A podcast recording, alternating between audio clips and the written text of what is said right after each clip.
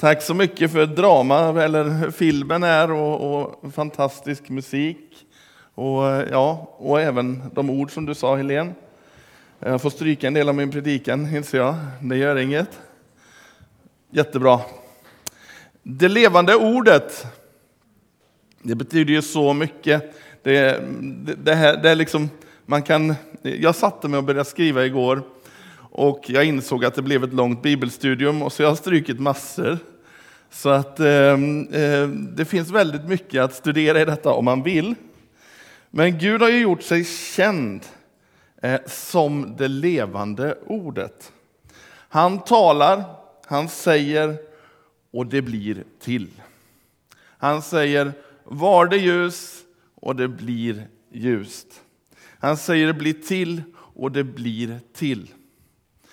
Eh, när Gud säger någonting, då betyder det någonting.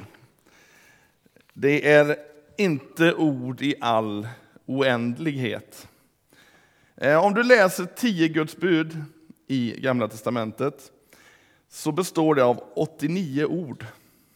Och för att göra den här ehm, eh, jämförelsen med att vi pratar lite för mycket så kan man säga, eh, det, här är ju en, en, lite, en grej som har fått ben, höll jag på att säga, man har hört det citeras många gånger, men EUs direktiv för produktion av ankägg innehåller 26 911 ord för att beskriva hur man får importera ankägg. Rätt många ord för mycket. Tio Guds bud räcker rätt mycket längre tycker jag i alla fall. Eh, vi människor använder så otroligt många ord, men får vi någonsin någonting sagt? ja, det var precis. Eh, vi människor kan ofta lova en hel del saker, men en vis man kallad Salomo, han sa det att det är bättre att ingenting lova än att lova och inte hålla det man har lovat. Eh, jag tror samtidigt att det är väldigt viktigt att lova och hålla det man lovar. Jag tror att hålla ett löfte genom livet, det kan bli som ett rättesnöre. Att man liksom har någonting att räta sig efter genom livet. Ingen av oss vet hur livet kommer att bli. Eh, vi har ingen garanti för någonting. Vi vet inte vad som väntar runt hörnet. Vad visste vi för två år sedan om vad som skulle komma? Vi tänkte den här influensan går nog snabbt över, men det gjorde den inte riktigt. Utan den har ihärdigt hållit i sig. Och, eh, jag tror det är samma sak med till exempel äktenskapet. Många idag de pratar om ja, nej men jag vill gärna vara med i lusten, men jag vill inte liksom vara med i nöden. Eh, men, men Gud han önskar så att vi ska verkligen ge löften till varandra som håller i nöd och lust. Och jag skulle vilja säga att i nöden så visar sig faktiskt kärleken ännu mycket mer än i lusten. Eh, vi ska gå tillbaka till början här och vi ska läsa från Johannes 1. Eh, de välkända orden från vers 1 där. I begynnelsen var ordet och ordet var hos Gud och ordet var Gud. Han var i begynnelsen hos Gud.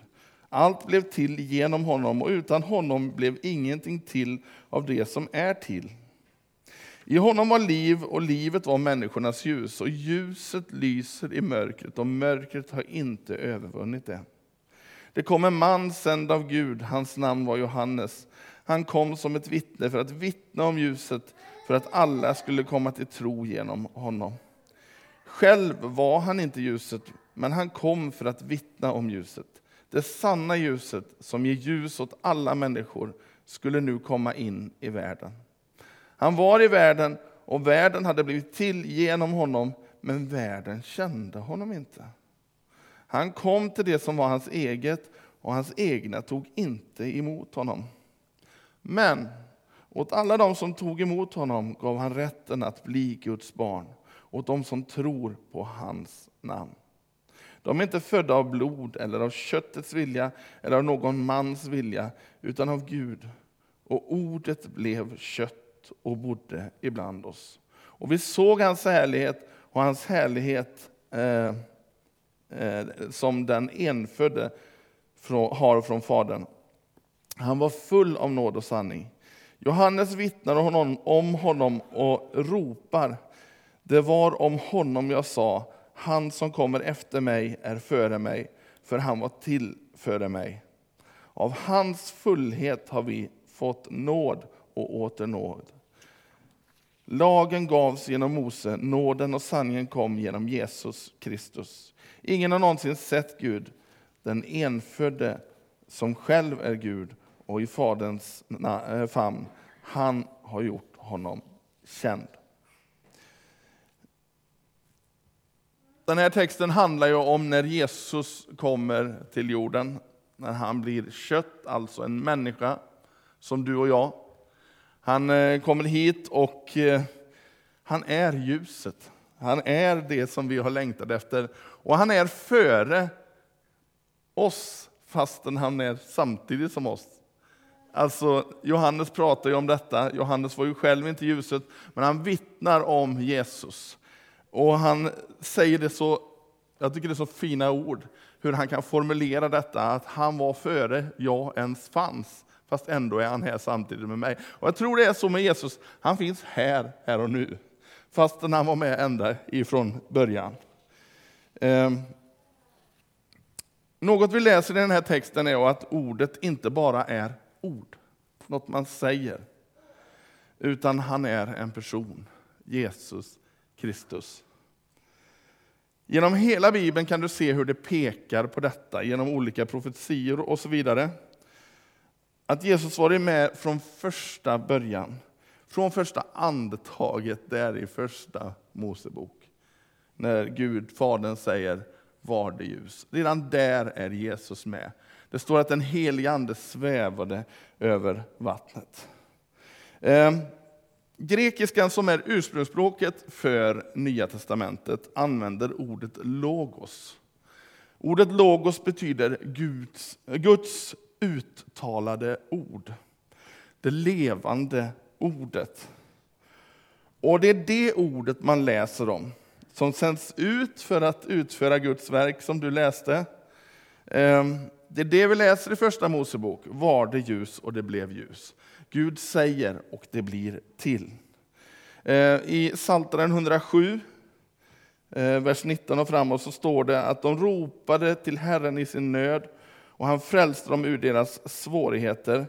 Och så säger det så här, han sände sitt ord och botade dem och räddade dem från undergång. Och precis som du läste här sen i Jesaja 55, att varje ord som utgår från Guds mun, det ska inte komma tillbaka förgäves, utan att först ha gjort nytta, utan att först ha utfört det som Gud har sänt det till.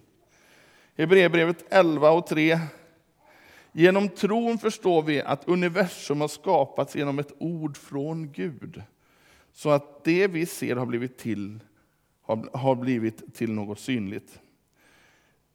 Det här skulle man kunna läsa otroligt många bibelord. Jag strök massor av de här, eh, men det finns mer att läsa. Eh, om vi följer Jesu liv och gärning så ser vi att det är orden som han säger som är så otroligt viktiga. I en berättelse om Jesus så, eh, så får vi höra en officer som säger till Jesus så här. Säg bara ett ord så blir min tjänare frisk. Den här officeren hade fattat vad det var för kraft i Jesu ord. Att det räckte att Jesus sa ett ord så skulle den här bli frisk. Logos det grekiska ordet är inte bara Guds uttalade ord, utan även Guds tanke, Guds mening med det han säger. Eh, han talar för att någonting ska bli till. Och Det här ser vi ju många profetier om i Gamla Testamentet. Han talar om saker som skall komma. Eh, och ibland är det så späckat så vi nästan inte förstår alla de här profetierna. Men man kan tänka sig att Innan Jesus kom så förstod man kanske inte alls vad som stod i texten. Man kanske inte förstod vad det menades med till exempel Jesaja 53, när det talas om när Jesus hänger på korset. Det var nog inte så enkelt att förstå. Men sen, när det väl händer, då fattar man. Jag tror att Guds ord i oss kan få bli som en tanke som växer till någonting stort. Eh, både ordet vi läser men också det Guds direkta tilltal in i våra liv kan få bli som ord som växer här inne. Att det blir som en vision som får börja växa, som ett frö man sätter i jorden som växer till ett stort trä. När man talar om ordet så får vi många associationer, precis som i filmen här, kan man väl säga. Ehm, vi har läst bibel om, eh, bibelord här om, om Guds ord, ord som han talar ut. Men när vi säger Guds ord så tänker vi ofta på Bibeln. Och det är helt rätt, det är bra. Vi tänker detta som det ultimata Guds ord, men Gud talar ju också till dig i din vardag. Och när du upplever det, slå då inte det ifrån dig. Utan Gud vill verkligen tala till dig där du finns. Ehm, jag tror inte vi riktigt kan fatta bredden av detta med Guds levande ord. Det är så mycket större och bredare än vi kan förstå. Låt mig nu mot slutet av predikan ta med er tre punkter. Eh, temat är ju Guds levande ord. Och den första punkten är Guds levande ord till oss. Ja, vi har ju fått Guds levande ord. Vi har fått Jesus som är det levande ordet. Som talade så att det blev till. Som visade vägen till himlen och betalade vårt pris så att vi kunde komma dit. Jag önskar så att vi ska ta emot det här levande ordet, Jesus. Att ta emot honom och när vi har tagit emot honom så kan vi gå till nästa punkt som är det levande ordet i oss. Punkten innan var, vad var det för något? Kommer ni ihåg? Det levande ordet till oss. Andra punkten, det levande ordet i oss. Ett av de namnen som i Gamla Testamentet beskriver hur Jesus skall vara eller kommer att vara, det är Immanuel. Är det någon som vet vad det betyder? Gud med oss, ja. Jesus han kom att bli Gud med oss. Och när, när vi öppnar dörren för honom och han får flytta in i oss, då vågar jag påstå att det blir Gud i oss. Att han flyttar in och helt plötsligt så börjar ett nytt liv. Och Det här måste ju få konsekvenser för mitt liv. Jag kan inte leva som jag gjorde förut, utan jag vill inte längre göra det dåliga. Jag vill inte längre göra det som drog mig ner, utan jag vill på något sätt leva ett nytt liv. Jag vill inte längre snacka goja. Jag vill inte längre vara elak mot människor, utan det händer någonting. Jag vill plötsligt att de ord som har förvandlat mig ska få förvandla andra människor. Det är precis som att man får en kompass på insidan när man tar emot Jesus. Man får ett samvete, en ny vilja, ett nytt liv. Och nu ska vi läsa ett bibelord som du nästan har citerat eh, säkert tre, fyra gånger, fast du inte läst det här idag. Och det är Hebreerbrevet 4 och 12. Där står det om Guds ord så här. För Guds ord är levande och verksamt. Det är skarpare än något tveeggat svärd och tränger så djupt att det skiljer själ och ande, led och märg och blottlägger hjärtats uppsåt och tankar. Nu läste jag det från en gammal översättning, jag hoppas ni förstod ändå, även ni som är lite yngre.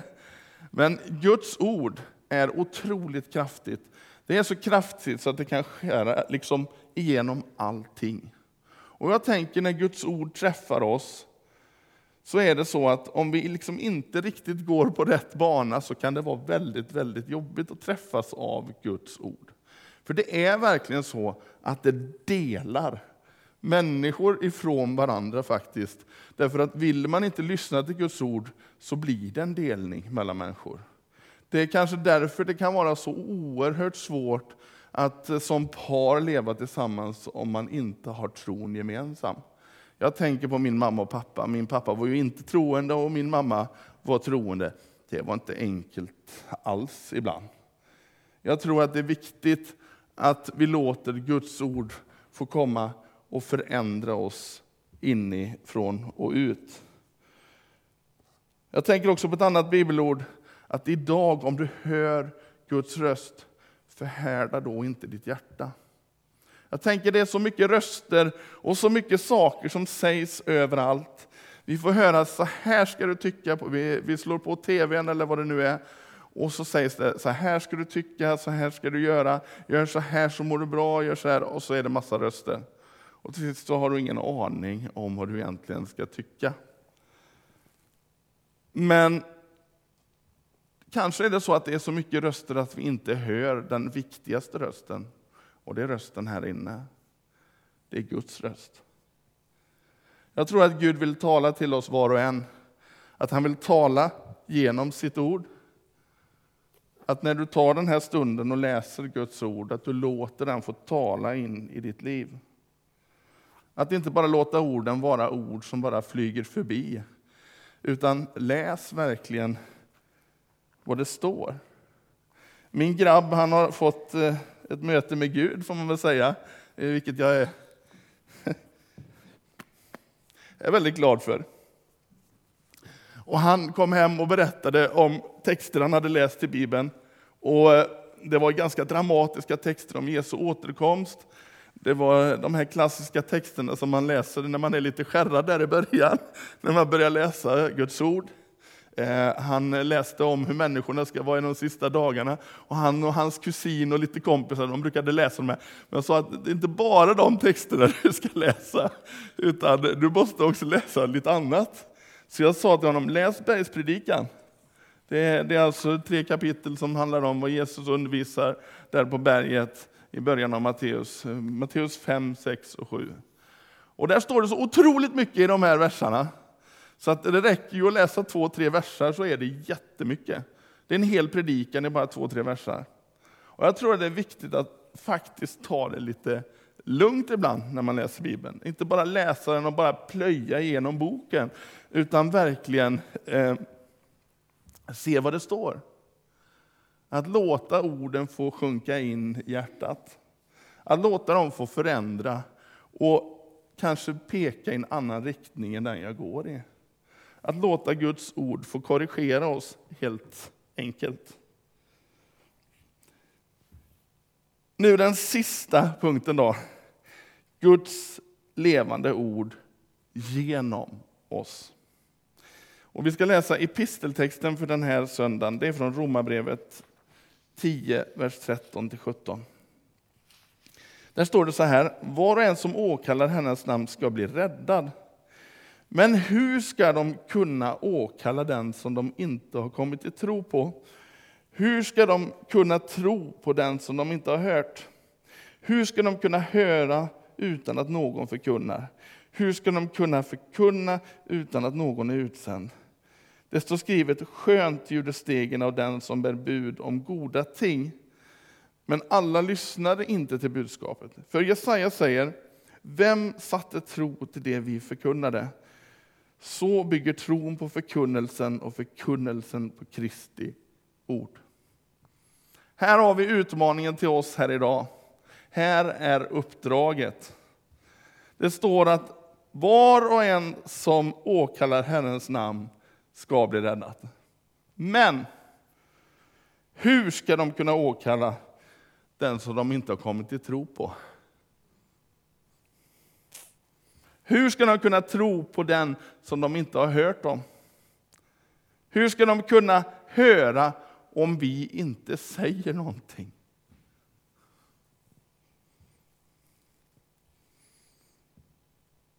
Hur ska någon kunna förkunna om den inte går ut på den kallelse som den har fått? Det här är ditt och mitt uppdrag, det levande ordet genom oss. Våga berätta för andra om vad du har upplevt. Den här tiden som har varit under ett par år, jag har märkt det att människor längtar så otroligt bara efter att få någonting här inne. det har faktiskt inte bara varit negativt att människor har fått vara så mycket ensamma och, och fått tänka efter rätt mycket mer än vanligt och fått lugna ner sig. Därför jag märker att människor längtar så otroligt efter någonting här inne. Man längtar efter frid. Man är så trött på den här världens bös på ren västgötska. Man vill, ha, man vill ha någonting med mening. Våga dela med dig det till andra människor. Inte så att du ska trycka ner Bibeln i halsen på dem på något sätt, för det är väldigt ineffektivt. Det funkar inte så bra. Jag vet en del som har försökt med det. funkar inte. Dela med dig av ditt vittnesbörd. Berätta för andra människor om vad du har upplevt. Berätta om vad Jesus har gjort i ditt liv. Våga tala så att andra hör. Förkunna, ropa med hög röst, peka på Jesus med ditt liv. Kanske är det så att ditt liv ropar högre än dina ord. Våga tro på det som Jesus säger till dig och låt det växa till någonting stort. Våga ta din kallelse på allvar. Ditt liv får en mening i hans vilja. Vi ber tillsammans. Herre, tack Herre för att du har talat till oss genom alla år, Herre. Tack för att du är det levande ordet. Herre, jag ber att vi ska ta emot dig i våra hjärtan, Herre. Att vi ska få låta dig förvandla oss. Förändra våran vilja och förändra våra, ja, våran färd helt enkelt här på jorden. Herre, du har inte lovat att det ska vara enkelt. Däremot har du lovat att vara med oss. Tack Herre att du är med var och en här som verkligen vill gå tillsammans med dig Jesus. Herre, hjälp oss att verkligen låta dig få leva i oss. Så att vi också kan ge ditt liv till andra människor. Herre, hjälp oss att ta tillfället att verkligen dela med oss av det som du har gett oss, Herre. Herre, hjälp oss också att vara frimodiga. Tack att frimodighet bär med sig stor lön, Herre. Herre, beskydda oss också, Herre, i din hand. I Jesu namn. Amen.